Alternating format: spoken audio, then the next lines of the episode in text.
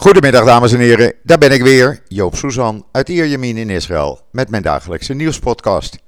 Ja, de laatste van deze werkweek in Israël. Morgen begint het weekend. Nou, het weer, lekker, normaal weer, laten we het zo maar zeggen. 25 graden, blauwe lucht, zonnetje. Ja, s'nachts is het wat frisser, zo'n 13, 14 graden. Maar zodra de zon uh, rond half zeven opkomt, lopen de temperaturen snel weer op. En uh, dat blijft voorlopig even zo. Het wordt zelfs morgen en zaterdag een paar graden warmer. En uh, ja, dus heerlijk wandelweer, uh, strandweer, noem maar op. Lekker voor buitenactiviteiten. En dan het COVID-virus. Nou, voor het eerst in maanden, echt in een hele lange tijd, liggen er nog maar 146 ernstige viruspatiënten in de ziekenhuizen. Uh, er zijn uh, gisteren 75, ruim 75.000 mensen getest. Er waren er 489 uh, besmet. Het aantal actieve patiënten op dit moment is 6093. De meeste met lichte tot zeer milde gevallen. Die kunnen thuis een paar dagen uitzieken en dan kunnen ze weer de straat op. In de ziekenhuizen liggen er 198, waarvan dus die 146 ernstig ziek zijn. 114 van hen uh, van de patiënten in de ziekenhuizen zijn kritiek, waarvan 102 aan de beademing liggen. Dodental is met 6 gestegen naar 8.136 en 4.600.649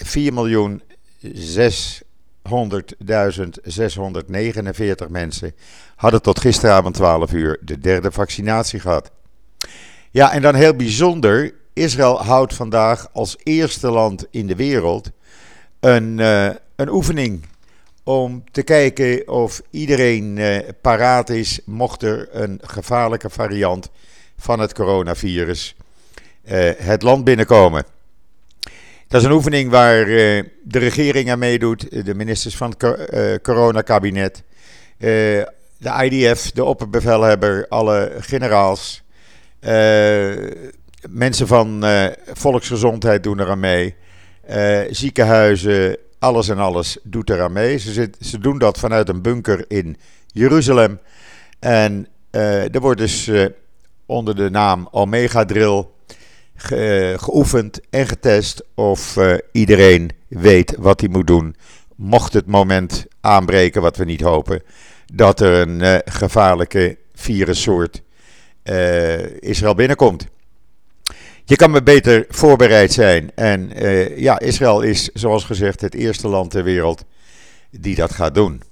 En gisteravond hebben 73 van de 75 uh, top-experts in Israël aanbevolen om te beginnen met het vaccineren van kinderen vanaf 5 jaar. De leeftijd 5 tot 11 jaar. In Amerika wordt het al gedaan, daar zijn er al meer dan een miljoen gevaccineerd. Maar er wordt met nadruk bij gezegd: het is niet verplicht. Het is geheel vrijwillig. Als ouders de beslissing nemen om het niet te doen, dan is dat hun recht. Er is geen dwang bij.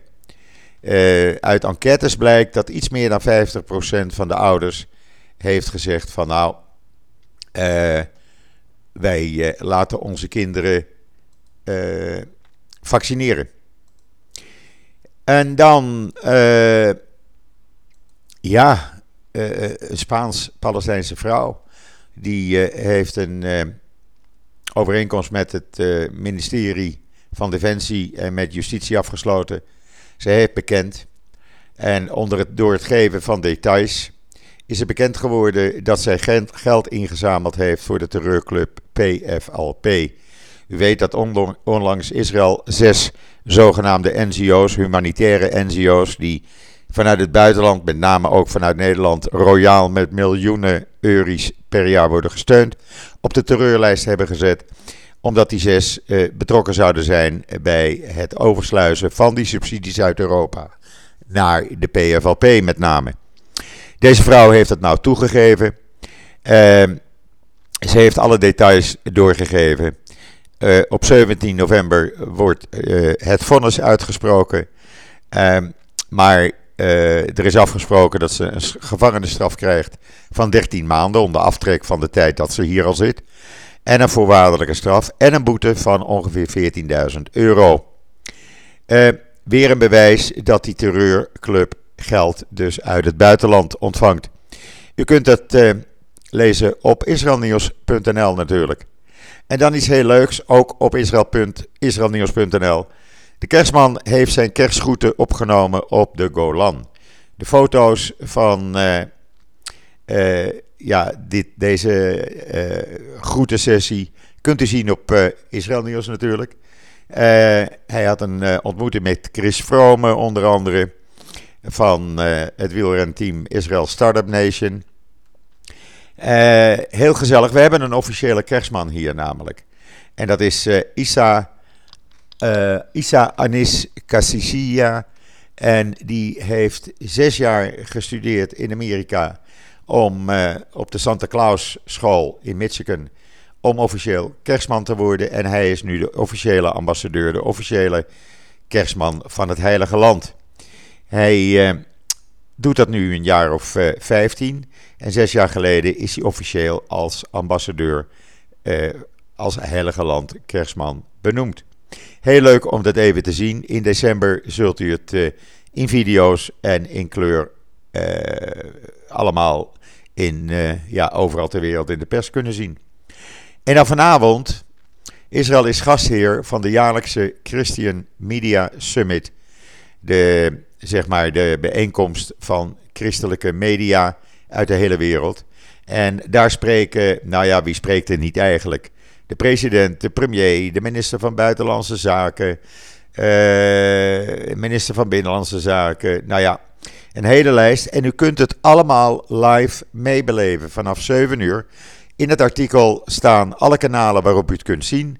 Op Facebook, op YouTube, uh, op het kanaal van uh, Government Press Office. U kunt het allemaal live meebeleven. Het is allemaal in het Engels.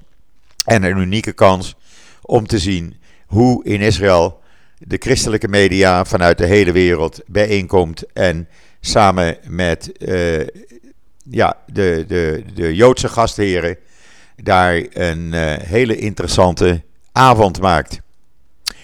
En dan uh, het Israëlische bedrijf Tactile Mobility. Die heeft een behoorlijk grote investering van Porsche en Goodyear gehad. Uh, en die gaan dus, ja, die hebben gewoon geïnvesteerd in dit bedrijf. ook andere bekende bedrijven zitten hier al in. Zoals Delec Motors, een van de grootste auto-importeurs in Israël. En door deze investering kunnen zij verder met, ja, zeg maar, allemaal nieuwe uitvindingen waar de auto-industrie ook veel aan heeft. Ze brengen wegen in kaart, ze testen de grip van banden automatisch. u kunt het zien allemaal op de video die in het artikel staat.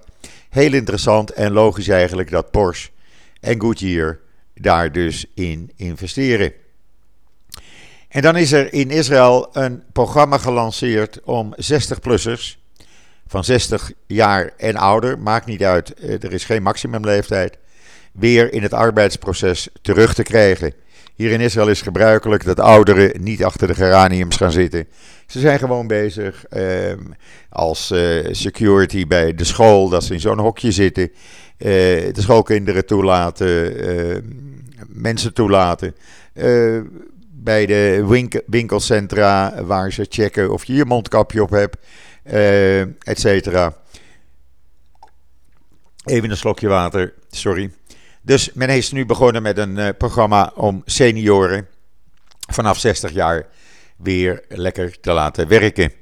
Uh, het gaat, uh, ja, er is erg veel interesse voor, want bij een aantal maanden geleden hebben 500 mensen daaraan deelgenomen en die hebben allemaal een baan gekregen. Dus dat is hartstikke goed.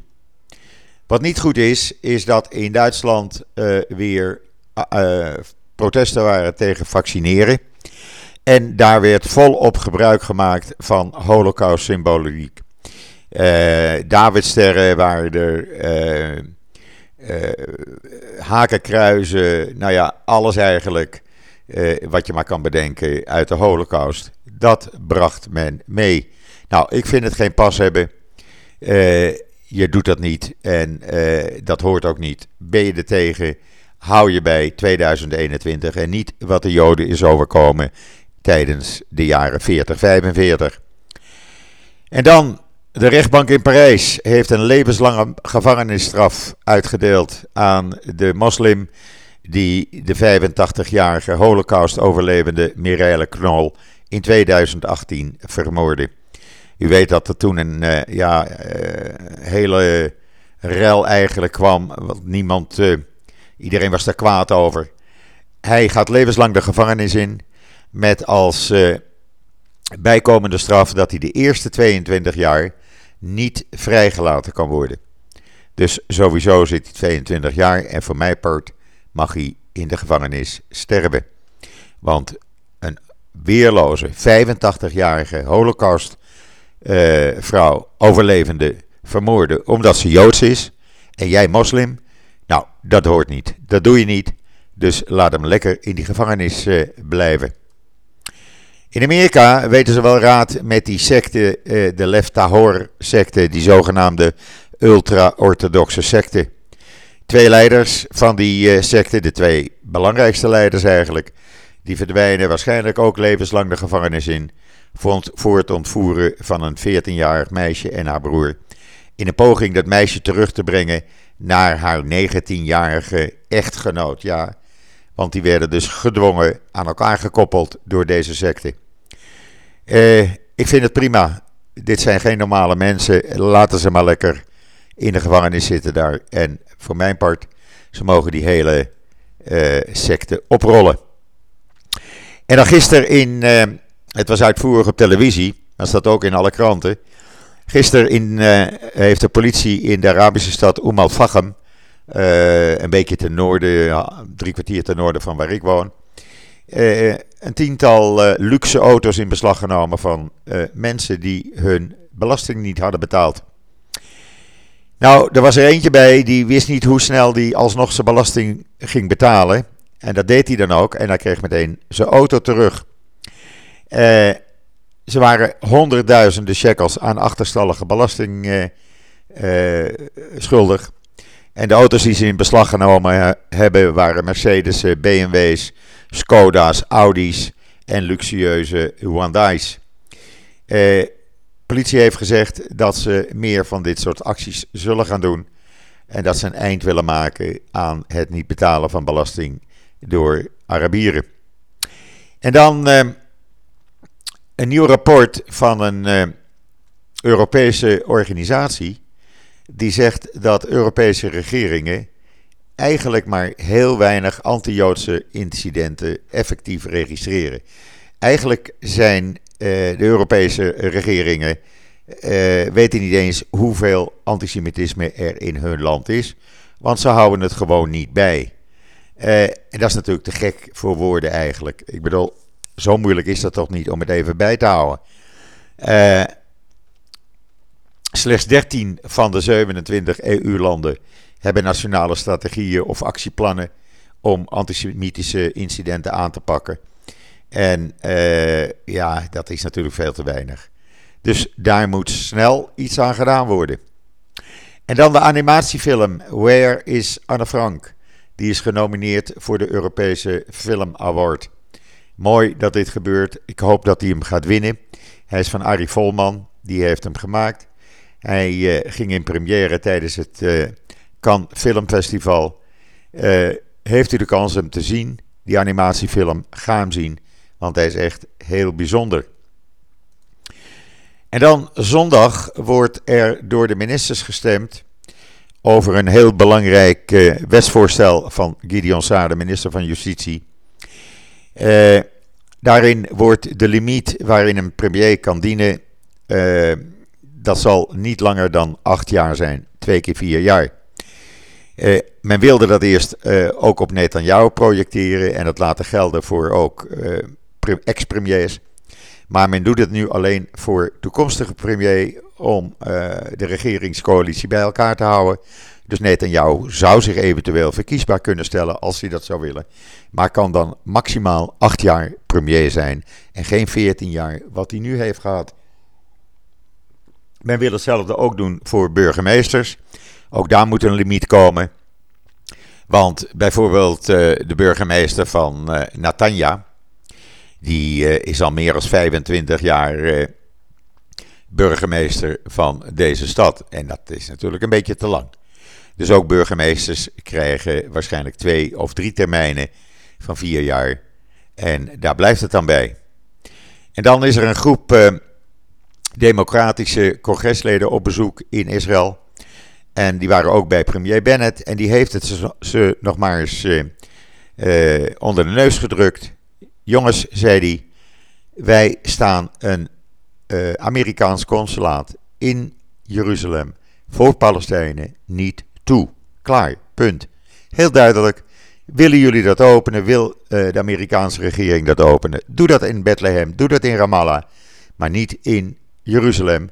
Want jullie hebben daar al een ambassade staan.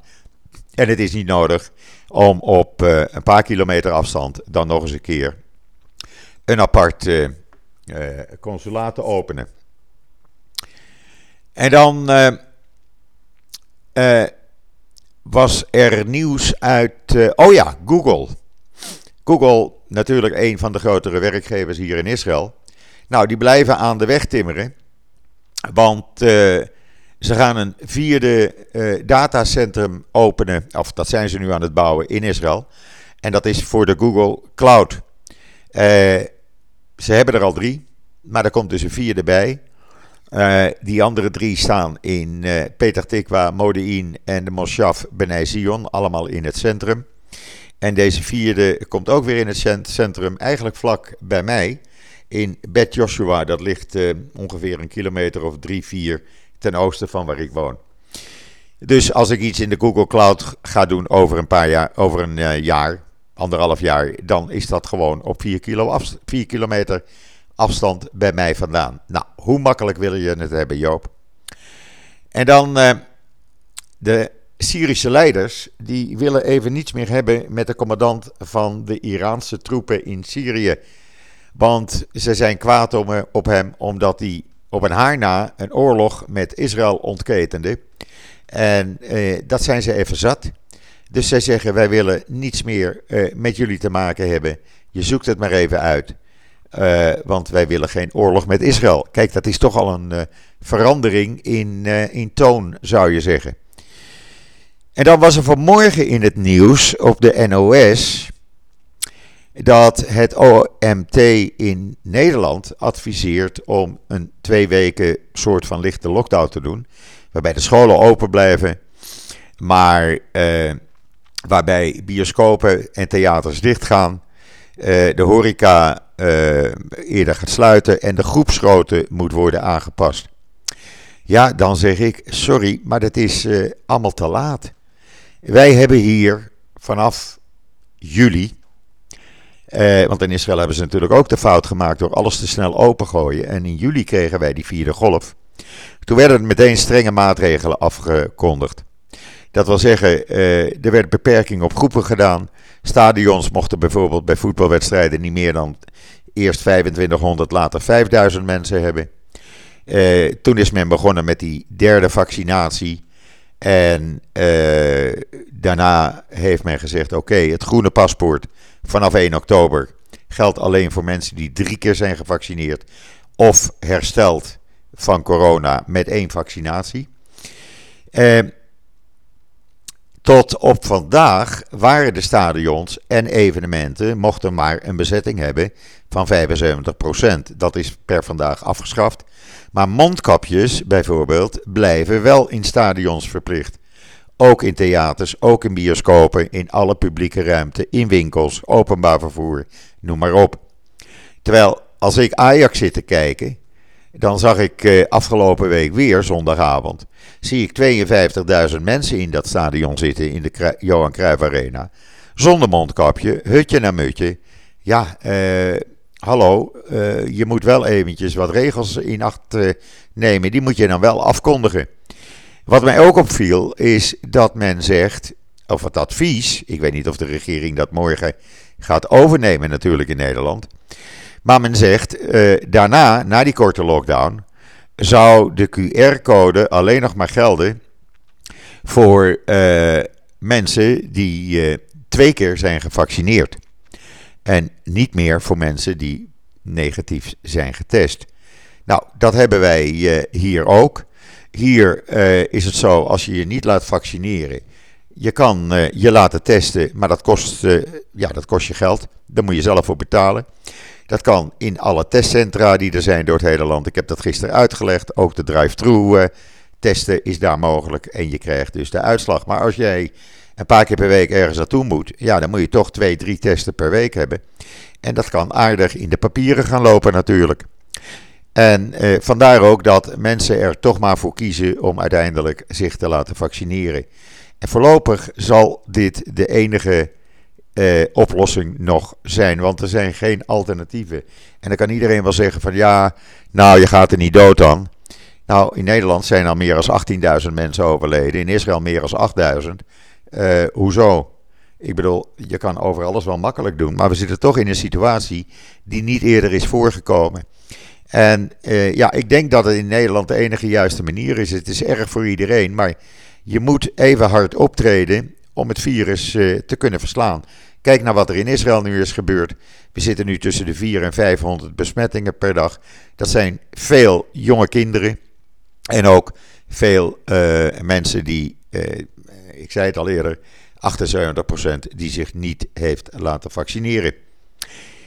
Ja, vaccins, het werkt niet voor 100%, maar de 97% die het dan wel werkt, maakt de kans dat je erg ziek wordt, dat je eraan overlijdt, heel klein. Dus we zullen het zien morgen. Uh, brengt mij dit tot het einde van deze podcast. Rest mij u nog allemaal een heel goed weekend toe te wensen. Uh, alvast Shabbat Shalom. Ik ben de zondag weer en zeg zoals altijd: tot ziens, tot zondag.